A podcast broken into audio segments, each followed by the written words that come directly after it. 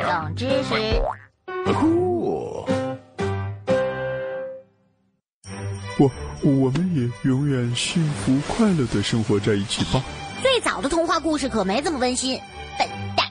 其实，在十八世纪之前的童话，大部分都是讲述人性的黑暗面，内容血腥暴力，结局也很残忍。比如，灰姑娘和王子在一起之后，为了报仇，派小鸟啄瞎了两个姐姐的眼睛，让他们做乞丐，还用木箱盖压断了后母脖子。怪怪怪不得我妈说我坏事都是后妈带头做的。你妈都不知道听谁说的。白雪公主的最早版本里，恶毒的皇后其实是白雪公主的亲妈。亲妈要杀女儿，是因为公主跟国王乱伦。公主也不是王子亲一下就行了，而是背着公主棺材的仆人太累，心里不爽，边打公主的尸体发泄情绪，把毒苹果打了出来，公主才醒的。最后的结局是，白雪公主在自己的婚礼上强迫自己的亲妈穿上烧红的铁鞋跳舞而死。呃，公公主复仇记。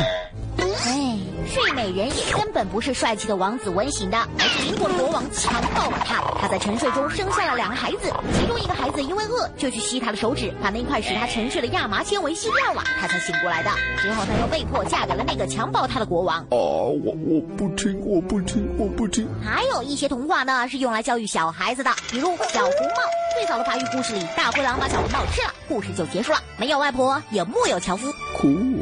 而金凤花姑娘讲的是金凤花在森林里迷了路，看到三只熊的屋子就进去了，不仅偷吃东西、弄坏椅子，还在小熊的床上睡觉。三只熊看到金凤花之后很生气，就把它吃了。大人用这些故事告诉小孩子，不要随便进入别人的家，也不要随便动别人的东西。可可是你总拿我的鱼，你都是我的。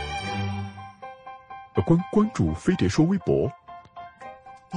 每天每天都有文字版冷知识。